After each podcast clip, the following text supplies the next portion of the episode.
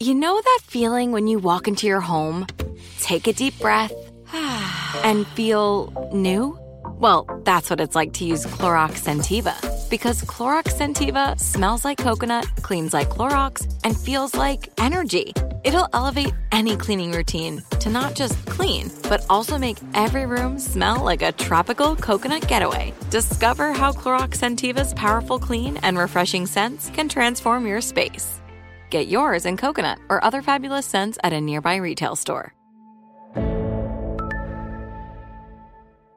You know you've got a comeback in you. When you take the next step, you're going to make it count for your career, for your family, for your life. You can earn a degree you're proud of with Purdue Global. Purdue Global is backed by Purdue University, one of the nation's most respected and innovative public universities. This is your chance. This is your opportunity. This is your comeback. Purdue Global, Purdue's online university for working adults. Start your comeback today at purdueglobal.edu. Open a limited time 11 month certificate at Kemba Financial Credit Union. At 5.25% APY, it's more than triple the national average, plus, it's a safe and secure way to grow your money. Visit your local branch or kemba.org slash CD for details. Offer expires May 31st, 2024. APY equals annual percentage yield. Restrictions apply. $500 minimum and $250,000 maximum deposit. Advantage status required. Comparison based on bank rate average. Federally insured by NCUA. Just a heads up this episode contains adult language and discussion of suicide, so take care while listening. When I first imagined Ruby hopping trains, my idea of it was romantic. She'd be sitting with her back resting at the edge of an open boxcar door. Open fields rushing by her, one leg extended, smoking a cigarette. I knew that trains were dangerous, but this was the image I clung to. It helped me get to sleep at night. I also recognized that if I was going to understand what she was up against, I had to see a train yard myself. That's how I ended up in Roseville, one of the biggest yards on the West Coast, to see what my daughter would face if she was running through the train yard trying to hop a train. Sometimes, you know, a train goes by and it's squealing and you hear all these sounds of like, you know, ka-chuck, the clackety clack noises and stuff. But then other times in the middle of the night, a car just sails by you. You didn't hear anything, not even a whisper. It just comes out of the fog and just you're like, oh God.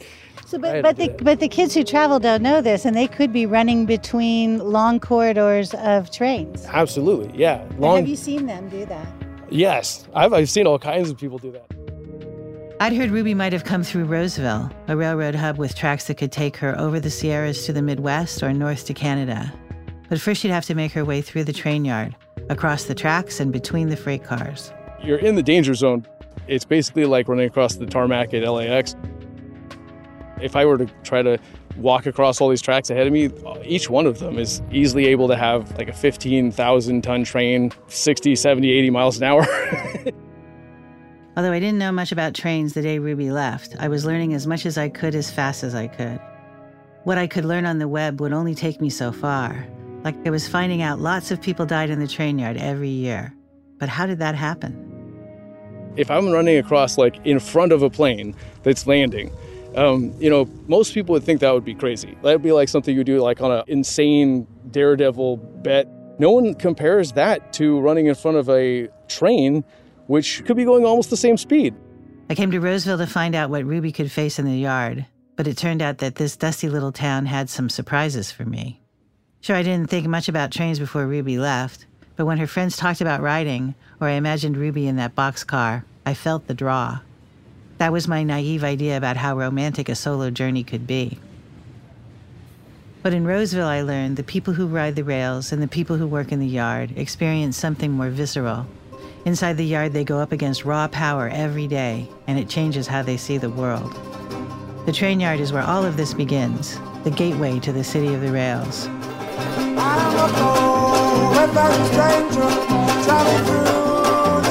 I'm going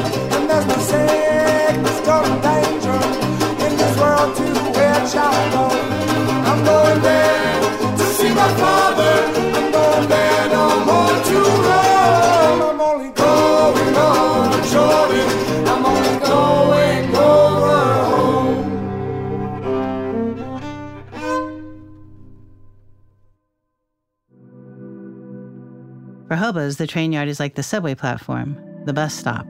They don't plan to spend a ton of time there, but they do, because they usually don't know when their train is going to leave. So, Roseville, one of the biggest yards in the West, was a good place to start to understand the situation Ruby faced when she tried to hop a train. With up to 50 or 60 trains a day coming through Roseville, there was a lot in motion. A lot of things could go wrong. I needed someone to guide me through this world, because while it was big, noisy, and obvious, it was also mysterious to outsiders. Beyond that chaos, there was more than you could see at a glance. I wanted to find the person who could show me that. So I started calling around, trying to find a yard worker or a train conductor, someone who worked on the ground who could walk me through life in the yard. Finally, on my 10th call, a guy told me he knew someone who could talk my ear off. 1864, basically, just because they needed to. That's my kind of guy. My name is Robert Hudson. I'm a former switchman and brakeman and conductor for the Union Pacific Railroad. I told Robert I wanted to know what my daughter faced in the yard. So on a Wednesday afternoon, he picked me up to drive me around Roseville. He had a bunch of spots he wanted to show me that would give me a full view of the yard. and Roseville is one of the weirdest towns that you see around uh, California because Robert is lined ready one faced with thick sandy brown hair and blue eyes that divides it a brighten when he talks about the train yard. And boy, can he talk. It's got five sections, and there's a kind of a T. If you drive through the- the Roseville, it looks like any other. California mountain town, except for the fact that you can see and hear the the trains all the time. You'd never suspect it was part of the international economy, a hub where goods shipped from Asia passed through on their way to places all around the U.S. On our way around the yard, Robert showed me how much the country owes to little towns like this. Uh, we're actually right next to the old telegraphy office, which I don't think a lot of people realize that if you ever heard heard of Sprint, um, Sprint is uh, Southern Pacific Internal Network Telephone. Is the- it? Yep. It was originally started as the railroad telephones before we had radios. In the 1870s, the Southern Pacific Railroad laid telegraph lines along its train tracks. Over the next hundred years, those lines became fiber optic cables. And in 1972, the Southern Pacific began to sell its communication network as a service to private customers, which later became Sprint Mobile, Southern Pacific Railroad Internal Network Telephony. All these facts about the rails that came rattling out of Robert made me go, huh? Really? people have no idea how much the railroad affects in their lives. You know, like it reaches its fingers into almost everything. We get all these different cities that sprung up just like Roseville. It, you know, came out of nowhere because it was just a place where two railroads crossed. With Robert as my guide, this place was coming alive to me. There was order in this chaos. It wasn't just a place where two rail tracks crossed, it was right in the center of the economy. As we approach the center of the yard, Robert pulls over. And this is um right here is like the the side of the yard which is the receiving yard that normally picks up a whole bunch of uh, cars from um, We're looking at the main part of the yard, about 50 tracks wide, with pieces of trains scattered around, a few train cars linked together standing here or there on different tracks, not going anywhere. Robert points to a long cut of cars stacked high with shrink wrapped packages. and then there's a whole bunch of, of cars that have uh, lumber on them from you know up in uh, Oregon and Washington, and so those are uh, a lot of those are actually probably headed down to the Bay Area to get on ships and to go to China because our wood is actually going mostly to China right now. I looked it up. The United States is a number one exporter of wood to China, nearly a billion tons of wood a year. And each one of those cars carried 200,000 pounds of lumber, enough to build six houses per car. The lumber ships out to China through the port of Oakland, but the same freight trains can carry anything chicken feed, meat, even Air Jordans. Some cars hold finished goods destined for Walmart and Amazon warehouses. And along the way, a lot of those trains pass through Roseville. It's one of America's main gateways for shipping. Robert told me what happens when the train enters the yard. So it comes in as one train, shuffles up like into different pieces, and then it, it goes out the other end, and it's now like a new train. It's only if it actually has to get shuffled that it goes in the yard in the first place. Otherwise, it would just go right past the yard. But if it's you know if it has to get shuffled, then it comes in on the west side, say, and then they put it back together and give it a new engine, and it takes off to the east side. This is the same basic operation that sent goods around America since we started shipping by rail in the early 1800s. Trains enter the yard carrying one set of cars and leave with another. And if you're paying attention, it can tell you a lot. So the fun thing about the railroad is that because it's behind the scenes, uh, you have the sense of like every industry. I mean, there's a there's a finger on the pulse of like the nation that we have that a lot of people don't. So the railroad is very much like um, driven by the whole economy. So about a third of all of the goods in the entire country that are sold in every store go through the Port of Oakland or Port of LA. So uh, we move all that stuff. it's all us. Those are just two ports, and they receive a third of the goods that are then shipped across America. And Robert said he knew when the economy was getting shaky just by watching the traffic in the yard. because I could tell, like back in 2008, for example, I knew that the economy wasn't doing well. You did? for sure. You know, How maybe you like know? a year in advance. I mean, because there was less and less railroad cars. I mean, I was I was working overtime, and then all of a sudden, I was barely working seven hours a day and getting paid for eight. And this is before the actual crash. yeah, before the crash by at, at least a good eight months or something. Roseville is more than it appears. This dusty old yard is an international crossroads with hundreds of thousands of tons of goods passing through. Sure didn't look that way. So we ignore the train yards, mostly, and the trains are indifferent to us. They're too big, too busy to react to a little human or two who might be standing in the way. And taking advantage of that are thousands of hobos lurking in the empty cars, hoping that, in all of this slamming together and breaking apart, they could slip between the shadows quickly, leap over the gaps quietly to get where they're going unscathed. From my vantage point at the end of the yard, the odds of them making it didn't look good. Robert was taking me to an even scarier place, the place where all the noise falls away. The hump is probably the most dangerous place in the yard.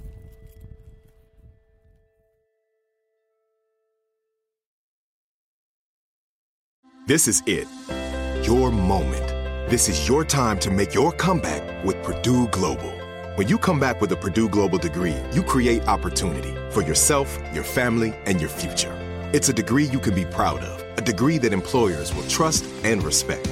Purdue Global offers working adults like you over 175 flexible degree programs to meet your specific career goals. These include associate, bachelor's, master's, and doctoral degrees and certificates.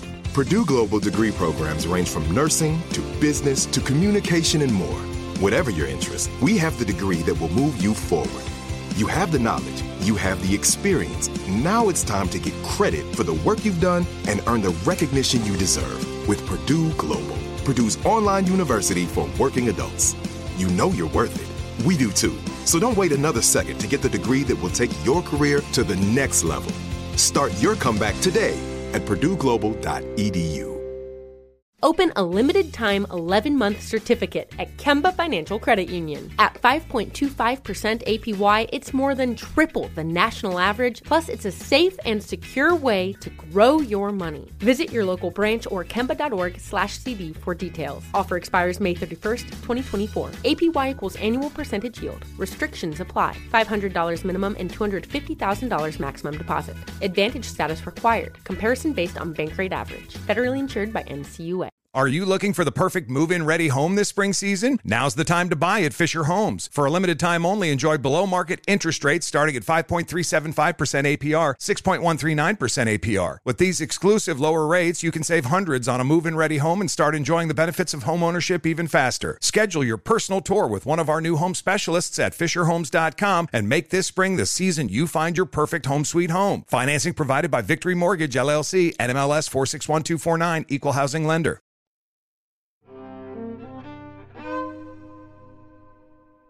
Before I met up with Robert in Roseville, I went online trying to figure out where I should go next to find Ruby. I found maps of train routes and imagined the view from a train headed over the Rockies or alongside the Hudson in the fall. But I also wanted some basic facts.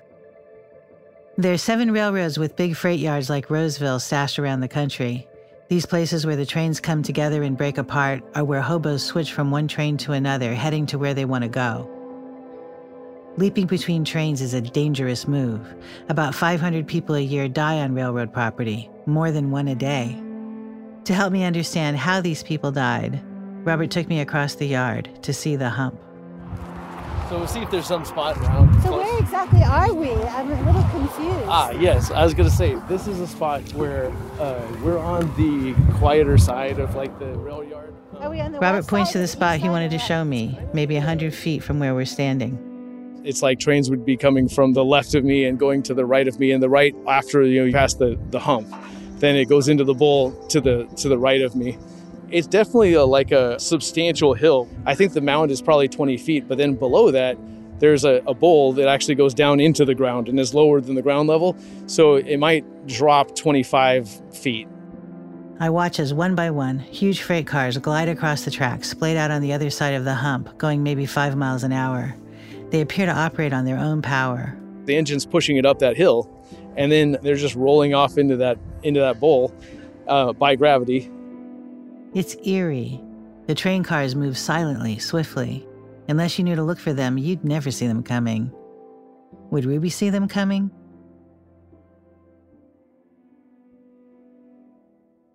And riders weren't the only ones who were at risk on the hump. The people who worked there were too. J.P. Wright started his life in the yard working on top of the hump, and he knew how dangerous that work could be. How big is the yard that you started at? Which one was it? Oh gosh, it was Osborn Yards in in Louisville, Kentucky. I, I can't remember how many acres it was. The hump is still hand operated. As cars come over the hill, there's a human being there separating the cars by hand. J.P. Wright used to be one of those people working the hump, pulling the pins to separate the cars at the knuckle before they rolled onto the tracks.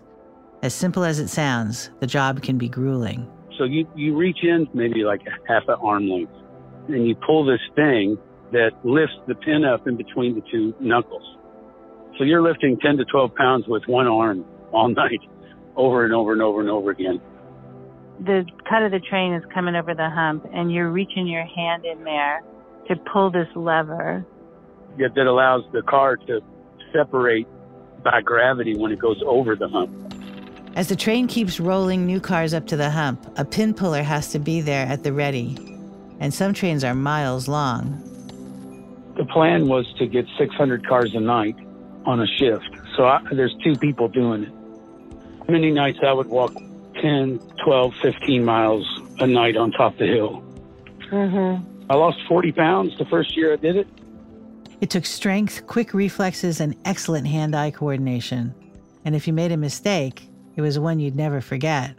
Robert Hudson told me pin pullers had a reputation.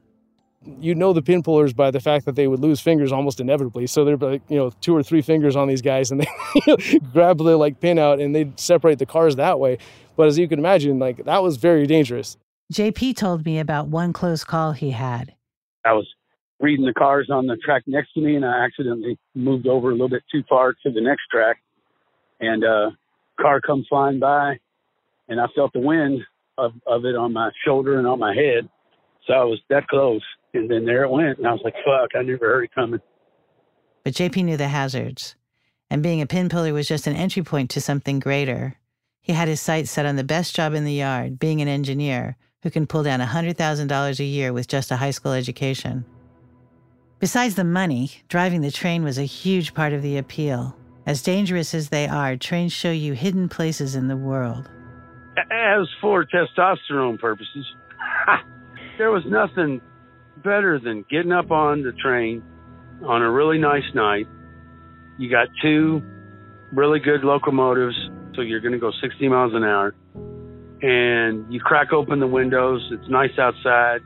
You crack that throttle, and off you go through the back roads of Kentucky all the way through to Tennessee. I mean, it, there, there's an absolute allure to the whole thing. Of course, it's almost mm. like you're in the wild, wild west, riding your big, you know, four thousand horses. When you are participating in how you feel that you are really building the the country, you're you're out there doing something that has a long tradition. You're in one of the oldest unions in the United States. There's all this brotherhood talk and it's easily to get wrapped up into this whole fucking cowboy movie that you're a part of every night. It isn't just the thrill that attracts rail workers, it's knowing that you're part of something bigger. Pretty much anything that anybody has on their body or in their home or anything is delivered somehow on a train. So it's a very important part of our economy, and we're told that, you know, as part of the company jargon. But we also know that. Plus, my Yeah, you were proud. It's a tradition. You're proud. Of course, tradition. yeah. It's. Railroading is a great tradition in this country.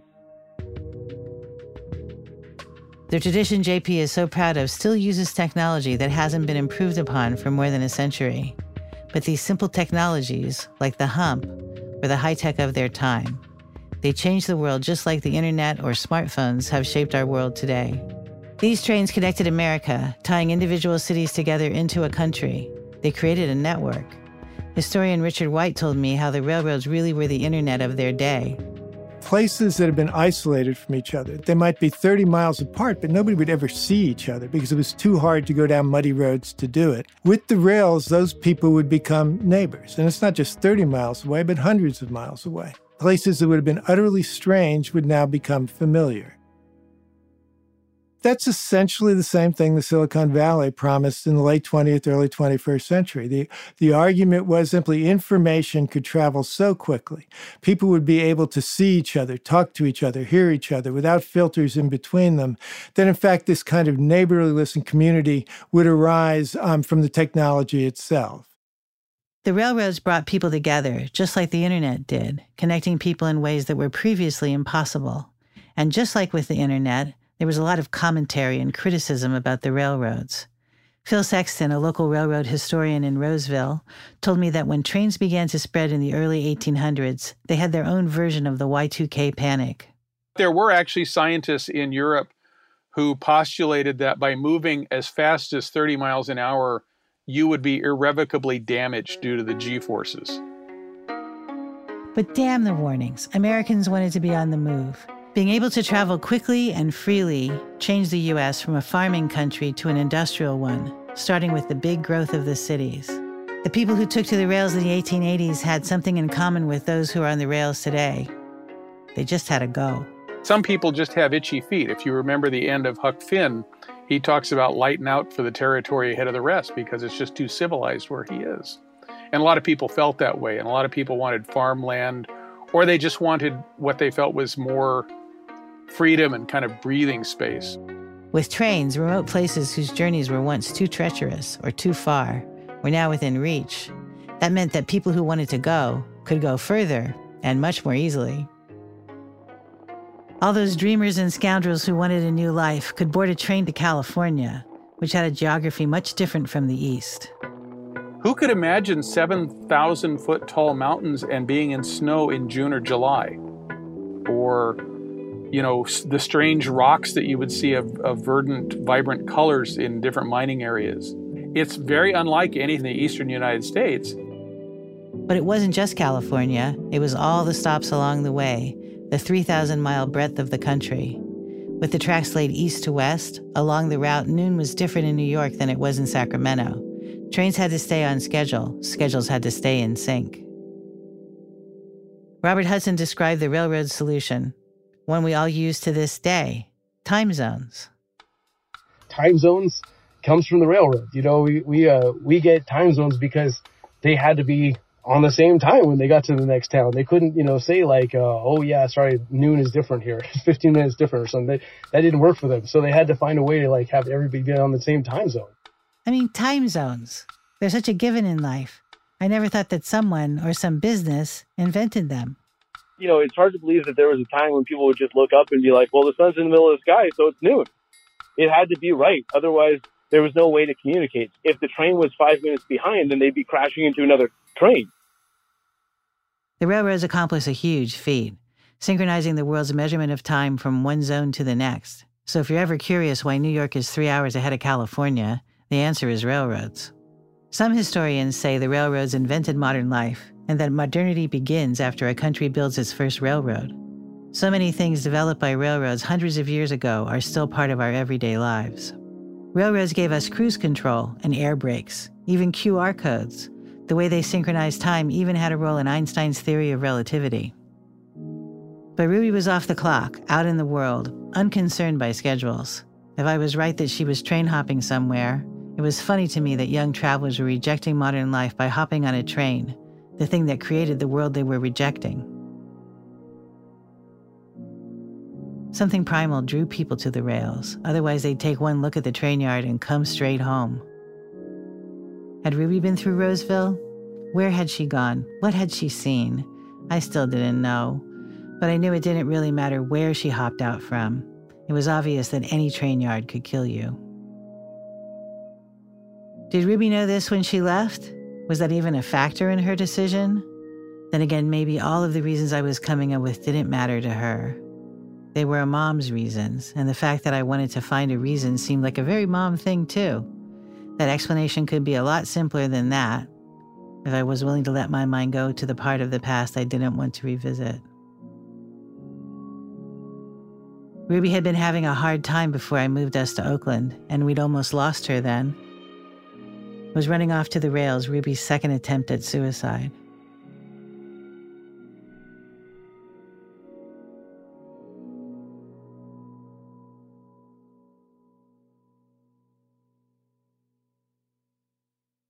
This is it.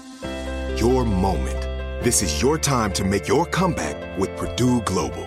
When you come back with a Purdue Global degree, you create opportunity for yourself, your family, and your future. It's a degree you can be proud of, a degree that employers will trust and respect.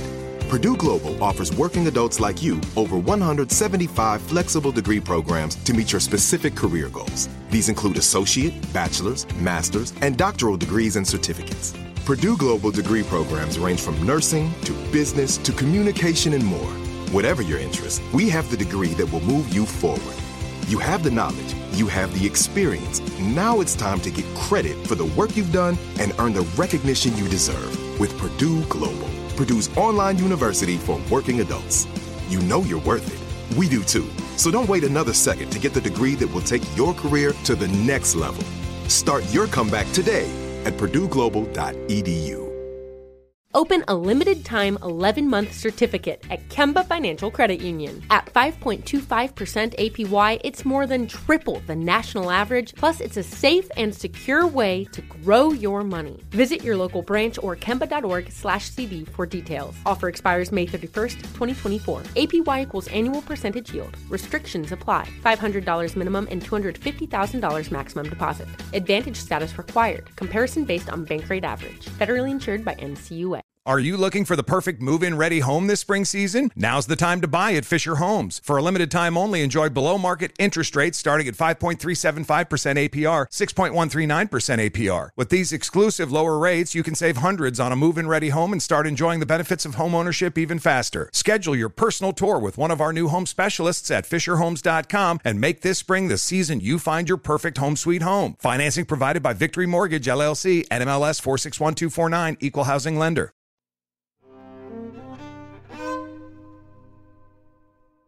So I, I'm going to tell the truth about what came before she went to hop trains. When she was 14 years old, she tried to commit suicide. And I have a journal of that time. Oh God, they're heavy. Um, it says Ruby Trouble. Here it comes. 128, so January. Sitting in the St. John's emergency room looking at Ruby hooked up to IVs, oxygen. She's taken a drug overdose, a number of different drugs, the names of which are unfamiliar to people at the emergency room. This happened four years before Ruby ran away from graduation, and rereading it was almost more than I could bear. After Roseville, I recognized the despair in those pages. One passage struck me hard. I consulted a psychiatrist while Ruby was in the hospital. We spoke about moving forward from this tragedy. What would be the next steps for her? He told me she couldn't go back to high school. Every day. Mintz really pulled the rug out from under me with this. He said that if I placed her back in Malibu, she would do this again, and reminded me that some years the goal was just to keep her alive. That's it? Just keep her breathing? That was as much as we could hope for? Not dream of her using her gifts in art, her talent in music, to make a life that had meaning to her and brought something to the world. Considering the hopes I had for my daughter, this seemed so meager, so basic. Reading this, I still feel the anguish that this was the goal again. Some mother I turned out to be. Sitting on the floor of my office with my journals scattered around me, the person I wanted to talk to was JP Wright. Since that first phone call, we'd talked a lot about how much the rails could take from you physically and emotionally. JP was a railroad engineer with the soul of a hobo. I first found him through his songs that spoke to modern day hobo life. Spent the night in a whole green car. Been a traveling and I don't know how far. Something about JP's music made me think he would understand, so I called him. I mean, it, because the, it's so dangerous when you, we were talking about how the yard comes together, you know, and the silent uh, cars that are sliding off the hump. The question that was in my mind then, which I sort of suppressed, was, was this jump into the rails an attempt to commit suicide again? Second attempt. Um, I mean, do you think that is an overreaction on my part? most of the people that I've met that have been hardcore travelers, like they know that they're going to this place. It's almost like the shadows within the shadows. So you know, it's like I'm I'm so desperate uh, to be gone that I'm going to go somewhere where I know that I will be almost invisible to all of society. Nobody is going to care that I'm out here. It is the darkness. You're going head first into the darkness and you're kind of just leaving the whole thing up to fate. If you really just want to kill yourself, then that's a good place to go if you don't want to actually do it. I mean, in the context of the mythical idea of the hero's journey, that's you're standing at the edge of the cliff. I'm taking the risk. I'm throwing all my cards on the table and I'm leaving and I'm gone. Fuck it. So, I mean, I could see that, yeah, maybe. Leaving nothing as my trail. Lonely sorrow's the story I tell, and I'm gone. Lord, I'm gone. Lord, I'm gone.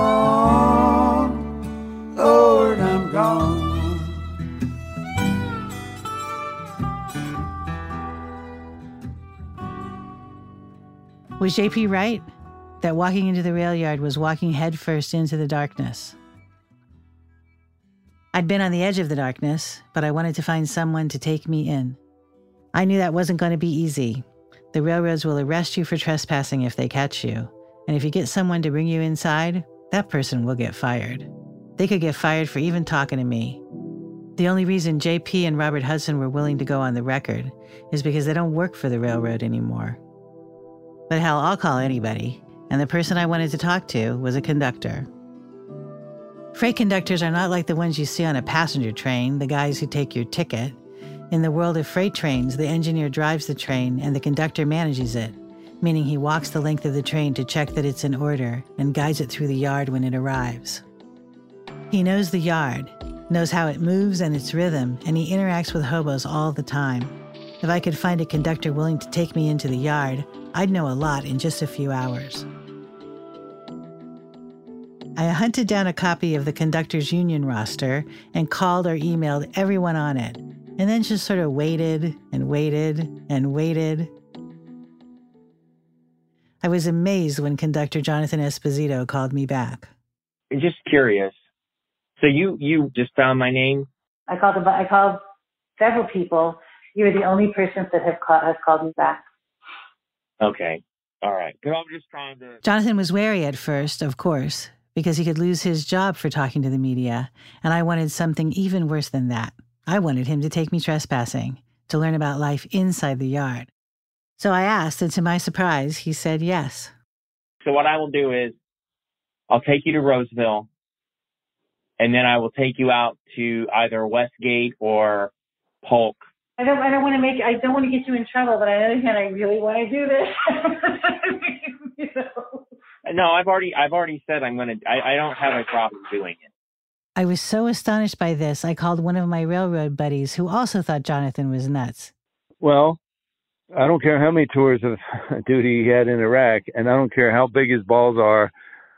They will fire his ass for behavior unbecoming an employee. It'll be very hard for him to beat it. Even so, Jonathan kept his word. Hello. Hey. I met up with him in front of his house near Sacramento on a Sunday afternoon. I thought it would be just him and me, but he had a woman with him in his driveway. Hey, Amy. Hi. Hi. Hi, nice to meet you. Nice to meet you, Amy. Nice to meet you. She was part of the plan, too. The reason he was bringing his girlfriend Amy along was for our cover story. I'd sit in the front and Amy'd be in the back. If anyone stopped us, he'd say I was his girlfriend's mom he was showing around. Thanks, Jonathan. So when we get to, into the yard, do we go through a security gate? Nope.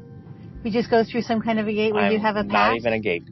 I will show you how easy it is to. to get into the yard. Yep. Okay. Well that's great. We set off in Jonathan's SUV, out of the subdivision where he and Amy lived and down a big country road. We'd driven half an hour when Jonathan pulled into what appeared to be just another vacant lot. No signs announcing an entrance or warnings to stay away from railroad property. Amazing. But all of a sudden, we were inside the yard.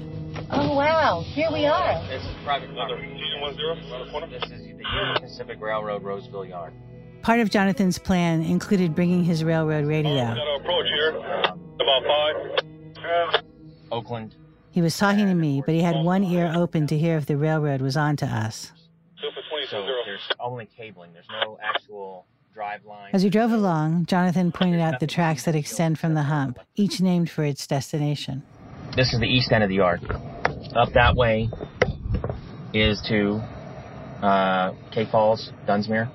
Going that way is Sparks and the east. The east means the Sierra Nevada mountain range. These trains climb up through remote wilderness, their own private slices of America. It's a view almost no one in America gets, but it comes with a cost. From what Jonathan described, it's far from idyllic. I'm sure Pete is going to be upset with me when I say this. You don't stop to hit an animal. On the mountain, deer everywhere. Deer everywhere. You just turn the lights out and you ring the bell, and hopefully they get off the track. And nine times out of ten, they get off the track. Jonathan had a passenger seat in the rail cab to all the destruction created by the train. The way the train plows through the world, and no one better get in its way. He hasn't become hardened to that, even after a decade in this job. I feel sorry for possums. They literally follow the rail, and you you basically end up chasing them down. And you're like, come on, man, just just get off, get off. But they're gotta gotta stay on the rail. Gotta stay on the rail.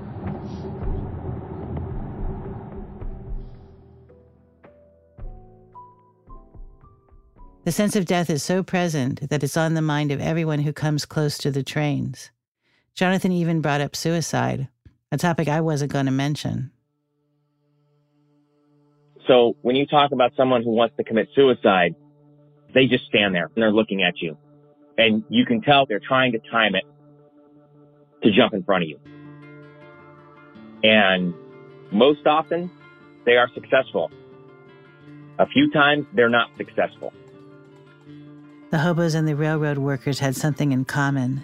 They were outsiders who chose to live in a world defined by these behemoths, these huge beasts that shaped our country. And up against that power every day, death was always close at hand. If the train's going less than 10 miles an hour, I'm going to hit you and I'm going to drag you underneath all those locomotives. And you will, you will probably die, but you are going to feel most of it. Mm. So, I mean, suicide, I attempted it not in front of a train long, long mm. time ago over a stupid thing. And I'm glad it didn't happen. I, I do understand that part. You get to that point where you're like, there's nothing left for me to do. But what they don't understand when they throw themselves in front of a train is that crew has to see that. They're going, you're going to feel it. You feel it.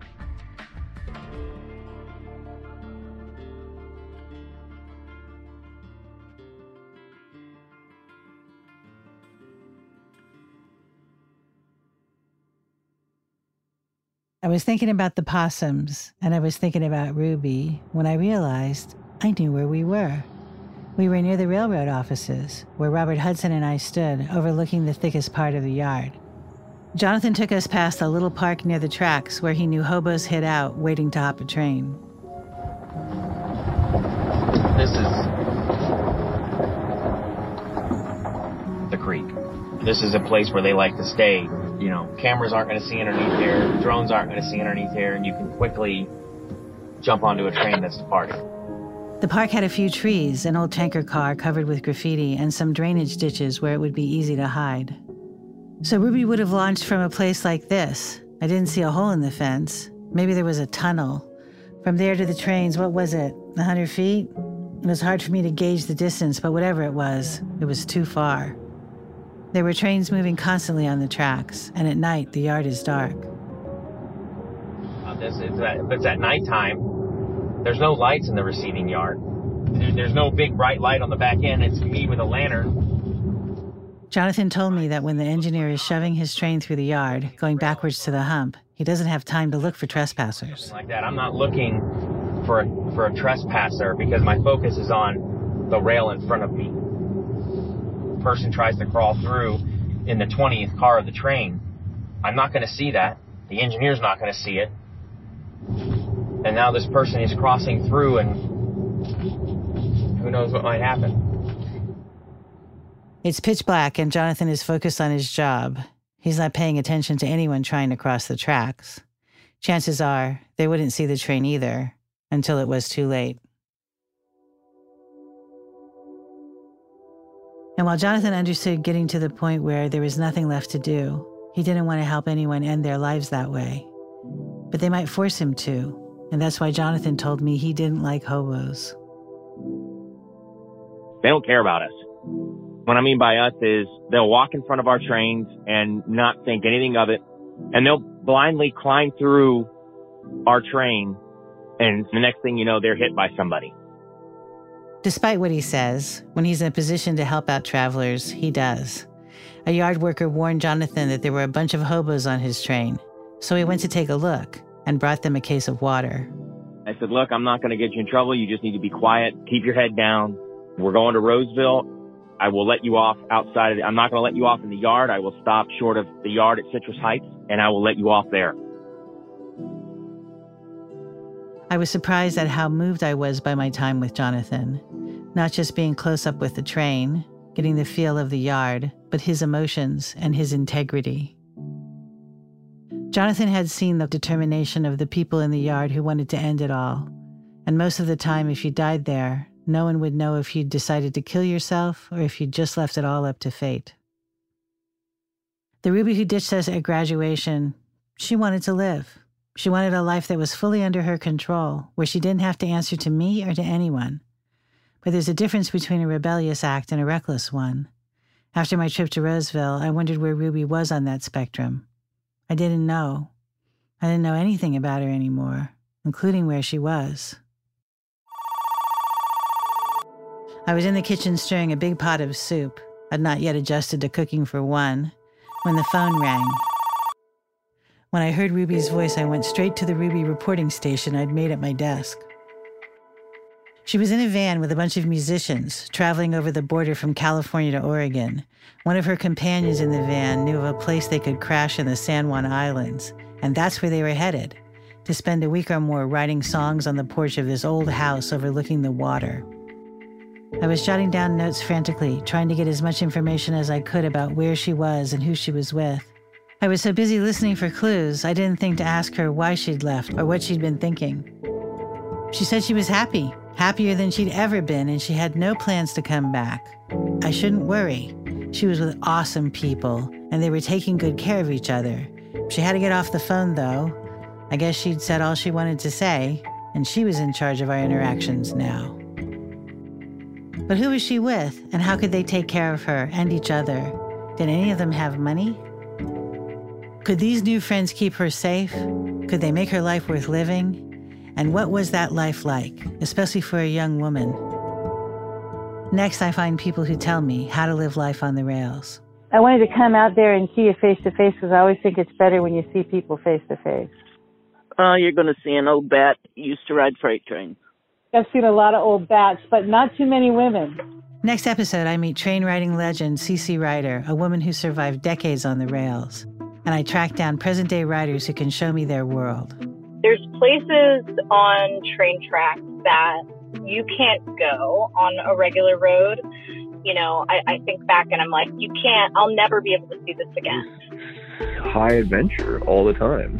The grittiness and just living in the cracks. She opened her mouth and I put my fist in her throat. And when I was done with her, I told her the only reason I whooped your ass is to save your life because you would not shut the fuck up. That's next week, and coming up this season on City of the Rails. And he pulls the trigger and it just goes click, click, and then he cocks it or gets it right or whatever. And then it turned to blah, blah, blah. In the crew change, if you read where you get off at that spot, it talks about a peanut man. And this was just one of those little magical things. New Orleans in the wintertime is the festival of dirty kids, the festival of traveler kids. Your daughter probably went back and forth on this bridge, and I, I know she didn't know about all this. There's no way. All the places that you come from, so divergent off of what you consider to be utopian life that you would rather exist on the fringes with, of with society. A, yeah, on the fringes of society, squatting, doing stuff like this. It's kind of like walking into another dimension, another world. It, every day was different, and never knowing what that day was going to bring, that taste, that feeling.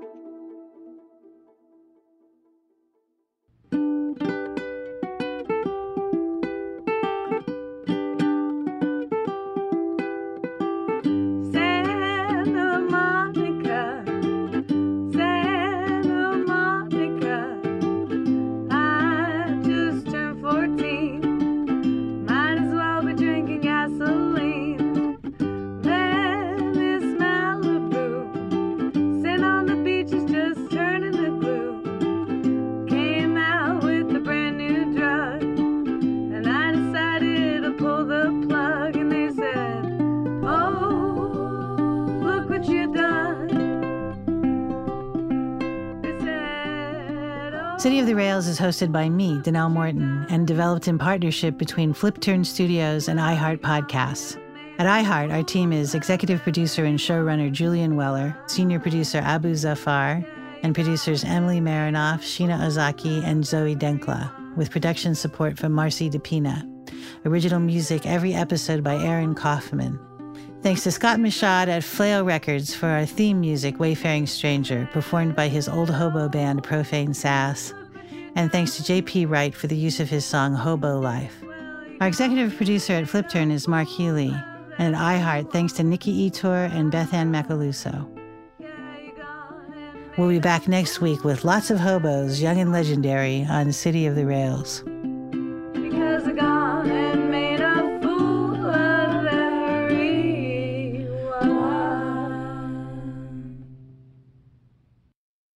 Open a limited time 11 month certificate at Kemba Financial Credit Union. At 5.25% APY, it's more than triple the national average, plus, it's a safe and secure way to grow your money. Visit your local branch or kemba.org slash CD for details. Offer expires May 31st, 2024. APY equals annual percentage yield. Restrictions apply. $500 minimum and $250,000 maximum deposit. Advantage status required. Comparison based on Bankrate average. Federally insured by NCUA. There's no distance too far for the perfect trip. Hi, checking in for. Or the perfect table. Hey, where are you? Coming! And when you get access to Resy Priority Notify with your Amex Platinum card Hey, this looks amazing! I'm so glad you made it. and travel benefits at fine hotels and resorts booked through Amex Travel, it's worth the trip. That's the powerful backing of American Express. Terms apply. Learn more at americanexpress.com slash with Amex.